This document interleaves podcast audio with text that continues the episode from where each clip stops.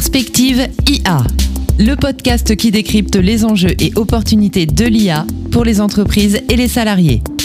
Bonjour et bienvenue sur Perspective IA, le podcast qui va vous montrer, chers entrepreneurs de TPE-PME, e, comment l'IA peut concrètement accélérer votre développement.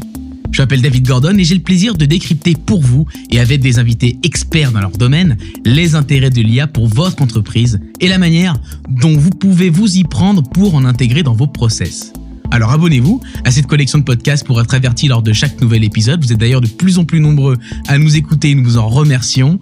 Et n'hésitez pas à vous connecter sur perspective-ia.fr pour découvrir l'intégralité du dispositif prévu par le ministère du Travail, de l'Emploi et de l'Insertion, le MEDEF et leurs partenaires de la Coalition française pour les compétences numériques. Et nous allons parler de formation dans ce nouvel épisode. Et pour ce faire, j'ai le plaisir d'accueillir deux invités de prestige dans un lieu de prestige puisque nous sommes actuellement au Conservatoire national des arts et métiers, cet antre de l'histoire de la science et de la formation continue en compagnie de son administrateur général, Olivier Faron. Bonjour Olivier. Bonjour, très heureux d'être là. Merci de nous accueillir. Alors vous êtes de formation historien, c'est important de le dire parce qu'on va en parler un peu de l'histoire. Oui, oui, je suis, je suis professeur d'histoire contemporaine et administrateur donc général du CNAM. Et vous êtes vice-président de la commission formation et insertion professionnelle de la CPU. J'essaye de faire mon métier de vice-président sous la présidence de François Germinet. François Germinet qui est également à nos côtés. Bonjour François. Bonjour. Alors François, vous êtes président de CY Sergi Paris Université et donc vous êtes président euh, de cette commission formation et insertion professionnelle de la CPU. On rappelle que la CPU c'est la conférence des présidents d'université. On ne peut rien vous cacher. Eh ben on peut rien me cacher. Est-ce qu'on peut quand même préciser l'objectif de cette commission? Alors, la conférence des présidents d'université, ça rassemble toutes les universités et beaucoup euh, d'écoles, des établissements euh, publics, et puis euh, le CNAM. Et à l'intérieur de la CPU, nous avons un certain nombre de commissions qui travaillent, notamment la commission formation et insertion professionnelle. Donc, on touche à tous les sujets comme parcoursup, l'évolution du licence master doctorat, l'insertion professionnelle, etc., etc., etc. Et alors je disais, c'est une chance de vous avoir tous les deux dans ce podcast parce que vous êtes très complémentaires. Vous vous connaissez par ailleurs, vous travaillez ensemble, mais on a ici un acteur majeur de l'enseignement initial, l'université, des personnes qui arrivent après le bac et qui et qui veulent voilà apprendre avant d'arriver sur sur le marché de l'emploi. Et on a un acteur majeur de la formation continue, Olivier Faron, qui accompagne tout au long de la vie la formation des salariés, des personnes qui veulent apprendre tout du long. C'est bien ça? Vous avez raison de dire qu'on est très complémentaires. On commence sa formation après le bac dans des universités comme celle de Sergi, à qui François a donné une très très grande ambition. Et puis, euh, vous avez toujours un moment euh, dans votre carrière où vous avez besoin de suivre une autre formation et vous avez besoin de compléter une formation. Malheureusement, un certain nombre de nos concitoyens et concitoyens vont connaître aussi la nécessité d'une reconversion parce que la crise est là aussi. Et puis, vous avez la nécessité, euh, parce qu'on sait que les métiers changent, la nécessité d'actualiser vos connaissances. Malheureusement, ce n'est pas dans la culture nationale. Dans la culture nationale, ce qu'on est à 20 ans, c'est en général ce qu'on sera en fin de carrière. Donc, il faut rappeler l'importance de la formation tout au long de la vie, l'importance de se former tout le temps et l'importance aussi des outils qui sont mis à disposition, comme le compte personnel de formation ou d'autres outils. Alors on va en parler, Olivier, mais les premières questions que j'ai envie de vous poser, parce qu'on est quand même voilà dans un lieu historique de la mmh. science et c'est quand même important de, de faire le lien entre les différentes euh, avancées technologiques, scientifiques qui ont pu être réalisées mmh. dans l'histoire et aujourd'hui l'IA, l'intelligence artificielle, mmh. qui est notre quotidien, qui est notre futur. Est-ce qu'on peut comparer l'impact de l'arrivée de l'IA à d'autres inventions, à l'impact d'autres inventions dans l'histoire des sciences. Vous avez raison de dire, et d'ailleurs, je voudrais rendre hommage à notre fondateur, l'abbé Grégoire, qui a initié euh, le conservatoire à partir précisément de la collecte des objets technologiques. Alors, je suis tout à fait d'accord avec votre propos. L'intelligence artificielle, c'est une vraie rupture historique, c'est une révolution historique comme il y a eu l'électricité, un certain nombre de collègues de Stanford, à ce point, un certain nombre de collègues de Stanford comparent euh, précisément l'arrivée de l'IA avec l'électricité ou les grandes révolutions industrielles qui ont bouleversé euh, à la fois les avancées technologiques, mais aussi qui ont bouleversé nos modes de vie, notre rapport au travail, notre rapport en général à, à la société dans son ensemble. Donc c'est euh, une révolution et comme toutes les révolutions, on sait qu'il y aura un avant et un après, et que la presse sera totalement façonnée par cette, cette rupture technologique. Alors on le voit, il y a certaines craintes autour de l'IA, on est là aussi pour faire de la pédagogie autour de ça. Est-ce que ces craintes, on les retrouve dans les différentes ruptures scientifiques de l'histoire au même niveau? Oui, il y a toujours eu beaucoup de craintes par rapport à, au progrès. Les craintes, elles sont de deux ordres. Hein. C'est euh, de ne pas être au niveau d'eux, et en particulier de pays. Euh, si Grégoire fait ça, c'est parce qu'il a peur que la France recule par rapport à l'Angleterre. Et puis, il y a des craintes de l'ensemble des citoyens qui se disent, eh bien, on ne va pas suivre l'adaptation. Prenez l'exemple du 19e siècle, quand les machines arrivent, eh bien, il y a des mouvements de travailleurs qui cassent les machines. C'est le ludisme en Angleterre parce qu'ils ont peur que les machines changent leur travail et qu'ils perdent leur travail. et les problématiques que nous connaissons, elles sont exactement du même ordre. C'est-à-dire de se dire, euh, dans ce monde qu'on maîtrise mal, et on y reviendra, est-ce qu'on comprend ce que c'est que l'intelligence artificielle, à part François qui est, qui est matheux, mais autrement, nous, on ne le comprend pas, les, notamment les gens des sciences humaines et sociales comme moi. Comment on va faire Comment on va faire pour euh, s'adapter? Est-ce que on va pas tout perdre? Il y a cette peur de l'effondrement et dans une période comme la pandémie, on, on est un tout petit peu plus stressé qu'avant. Oui, alors c'est vrai que ça en rajoute et effectivement c'est bien de mettre en perspective ces craintes-là par rapport à d'autres inventions qui n'ont pas toujours tout révolutionné, qui n'ont pas tout fait perdre. Et donc, c'est intéressant de mettre en perspective ces, ces, éléments. François, je me tourne vers vous. Vous proposez euh, des formations d'IA à l'université. Est-ce que on sent à l'université des demandes de plus en plus fortes pour être formés sur ces techniques, sur cette technologie? Alors, à peu près euh, toutes les universités, en tout cas celles qui ont des sciences euh, dites dures, pour ne pas parler d'inhumaines, proposent euh, des formations à l'intelligence artificielle, mais déjà, intelligence artificielle, ça veut un peu tout et rien dire. On y met dedans les robots, le deep learning, euh, l'internet des objets, la cybersécurité, les data science. Il faut euh, distinguer. Il faut distinguer. Bah voilà, aujourd'hui, ça veut un peu tout et, et rien dire, mais c'est plutôt cette transition digitale, cette révolution digitale qui s'apparente à la révolution industrielle euh, dont parlait Olivier, qui est en résonance avec la notion d'intelligence artificielle et qui s'insinue à tous les niveaux de, de, la société et dans tous les métiers. Donc aujourd'hui, il y a des transitions de tous les métiers qui sont liées à la révolution de la data et pour mettre de l'intelligence dans l'usage de la data, on a ce qu'on peut appeler l'intelligence artificielle. Ce qui veut dire que vous avez aujourd'hui à la fois des formations en informatique pure, euh, et dure, qui sont les, des vraies formations à, l'intelligence artificielle, mais en même temps énormément, je crois qu'on y reviendra, de formations aux interfaces avec euh, euh, l'économie, la gestion, le droit, Donc, la communication, dans les différents métiers, dans les différents cursus, et vous, vous, vous incorporez de l'IA dans les différentes compétences plutôt que d'avoir des formations que IA qui existent aussi, mais qui, qui, qui, ne peut pas vivre toute seule. et les, les, entreprises, euh, que ce soit les, les, petites, euh, les moyennes ou les grandes, elles n'ont pas forcément besoin énormément de, de grands grands spécialistes d'intelligence artificielle pure, à part peut-être par exemple des startups qui se créent et qui veulent déployer des nouveaux usages avec ça. Mais elles ont besoin de gens qui comprennent l'intelligence artificielle et qui sont capables de faire l'interface entre ce que ça peut apporter et le métier de l'entreprise. François Germinet, est-ce que vous dites aux TPE, PME, aux dirigeants, que dans les prochaines années, vos étudiants auront la connaissance, la maîtrise, l'envie de travailler sur ces sujets d'intelligence artificielle. Est-ce que vous les préparez? Est-ce qu'ils sont prêts, eux? Le Syntec numérique euh, avait fait une étude il y a quelques années où ils indiquaient qu'il y avait un manque d'environ 15 000 diplômés au niveau 3, euh, donc euh, licence dans ce domaine-là, et puis à peu près pareil au niveau Bac plus 5. Donc il y a un besoin.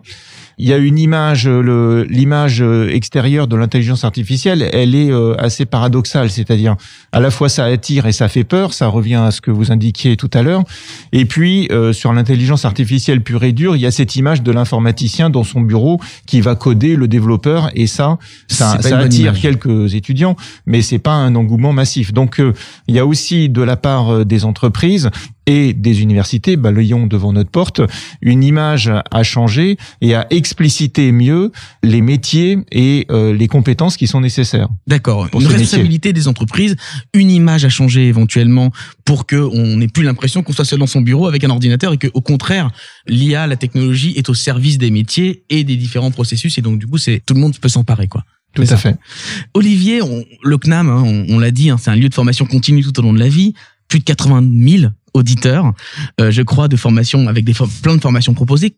Comment vous proposez vous vos cursus de formation à l'IA à qui ces formations euh, est destinée Est-ce qu'on doit avoir un solide balagage euh, scientifique pour travailler sur ces sujets? Alors, il y a deux questions dans votre question. La première question, oui, la, la conviction qu'on peut avoir, euh, c'est qu'il faut un bagage qui est un bagage assez lourd, notamment en mathématiques, enfin lourd, qui, qui, qui existe hein, Qui en existe. mathématiques, en informatique, et que plus le bagage, je dirais, est complet, plus vous allez avancer dans la voie de l'IA. Donc ça, c'est très important.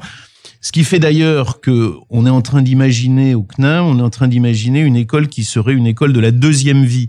C'est-à-dire, par exemple, des informaticiens qui auraient fait 15-20 ans de travail dans une entreprise et qui rebondiraient parce qu'ils ont envie, parce qu'ils ont l'ambition de faire ça, parce que peut-être aussi ils considèrent que ça va être une promotion pour eux. Donc, d'imaginer ce, ce concept-là. Après, ce sur quoi nous travaillons, c'est d'avoir la plus grande agilité, la plus grande flexibilité de notre offre de formation. Il faut que nos offres de formation, et François le rappelait, il faut qu'elles soient très différentes. Il faut avoir des formations extrêmement courtes, des certificats de spécialisation ou des formations très rapides, et puis euh, aller jusqu'à des formations d'ingénieurs euh, qui soient beaucoup plus euh, complètes, qui permettent d'arriver à un niveau différent. D'accord. Je voudrais insister aussi sur un point, puisque vous avez abordé la question des, des TPE, PME. Euh, Je pense qu'il faut que on, on investisse plus sur nos outils de formation à destination des TPE, PME. Euh, il y a beaucoup de formations. Nous sommes aujourd'hui à Paris, rue Saint-Martin. Euh, tout le monde forme les cadres du CAC 40. Et c'est très bien, c'est super, on est ravis. Mais peut-être qu'il faut aussi s'intéresser à ce niveau de la TPE, PME. Et le titre qui marche le mieux aujourd'hui au CNAM, c'est le titre de TEPE, titre d'entrepreneur de la petite entreprise. Ils sont demandeurs. c'est moins glamour que, je suis d'accord avec vous, que de se former au cadre du CAC 40. Mais probablement, pour le pays, pour la relance, c'est au moins aussi important. Et ça veut dire quoi? Ça veut dire que le petit patron, eh bien, il doit pouvoir faire des RH, il doit pouvoir faire du numérique, il doit, et puis il doit maîtriser les bases sur Ouais. un module court de l'intelligence artificielle. Donc vous travaillez déjà avec les TPE, les PME sur des, des partenariats, des échanges pour les comprendre et pour être au niveau de leurs attentes? On travaille de trois façons avec les TPE PME. La première façon, c'est euh, de répondre à une question, à une offre. Il y a des domaines qui sont extrêmement sensibles à cette question-là. Euh, François a abordé la question des domaines. Je prendrai l'exemple de la santé. Aujourd'hui, on sait très bien que probablement, je suis fils de médecin, donc je peux protéger les médecins, mais que probablement le meilleur diagnostic, il sera fait par de l'intelligence artificielle avec toute les, la revue de, scientifique plus qu'un médecin qui ne maîtrisera pas l'ensemble du champ. Donc, vous avez un formidable enjeu. Donc, deuxième enjeu, c'est on a une structure au CNAM, une instance qui s'appelle CNAM Entreprise, qui vous fait de la réponse sur mesure à votre besoin, et ça c'est essentiel. Mhm. Et puis la troisième chose, c'est un modèle plus abouti, qui, notamment par des doctorats, notamment bon, une formule qu'on appelle les doctorats CIFRE, financés en partie par les TPE, PME, et on est très content euh, au CNAM d'avoir pas mal de doctorants CIFRE qui donc travaillent dans une TPE, PME, apportent à la fois leur intelligence personnelle, leur imagination, leur innovation, mais qui servent le projet de l'entreprise. Parce que, comme l'a dit un ancien Premier ministre, le CNAM est au service de l'entreprise. Très clair. Merci beaucoup. Ce podcast, c'est aussi l'occasion d'échanger entre deux invités, euh, deux éminents invités qui sont autour de ce micro. Et je crois que vous aviez des questions à vous poser. Première question, Olivier, vous en avez une pour, pour François Germinet. Bah, la question que je poserai à François, parce que François a fait un très très bon rapport il y a maintenant trois ans sur la question de la formation continue, de la formation professionnelle, qui est un rapport qui a fait date. hein, on s'y réfère souvent. Il imaginait la création de filiales. C'est comment, euh, à ses yeux, lui qui a des responsabilités au niveau de la CPU, dans son université, au niveau de la commission formation, on peut faire pour que les universités prennent mieux le train de la formation continue et de la formation professionnelle? Réponse de François Germinet. Alors, je vous remercie de me l'avoir posée. C'est une vaste question. Cette question, elle est particulièrement ardue à une époque où on demande énormément de choses aux universités sur la formation initiale et en particulier d'accueillir tous les bacheliers et de faire réussir un maximum de, de bacheliers. Donc aujourd'hui, les collègues vous diront, euh, on veut bien faire de la formation continue, mais euh, notre première mission, ça va être d'accueillir les bacheliers. Néanmoins, énormément d'universités, et la mienne euh, en particulier, hein, mais euh, pas, je suis pas la seule, développe des formations courtes, croise des expertises entre différents types de, disciplines, et c'est particulièrement adapté dans le cadre de l'intelligence artificielle, où vous allez devoir donner une expertise sur les datas, croiser ça avec de la géographie pour de la logistique, croiser ça avec du droit, croiser ça avec de la santé, etc.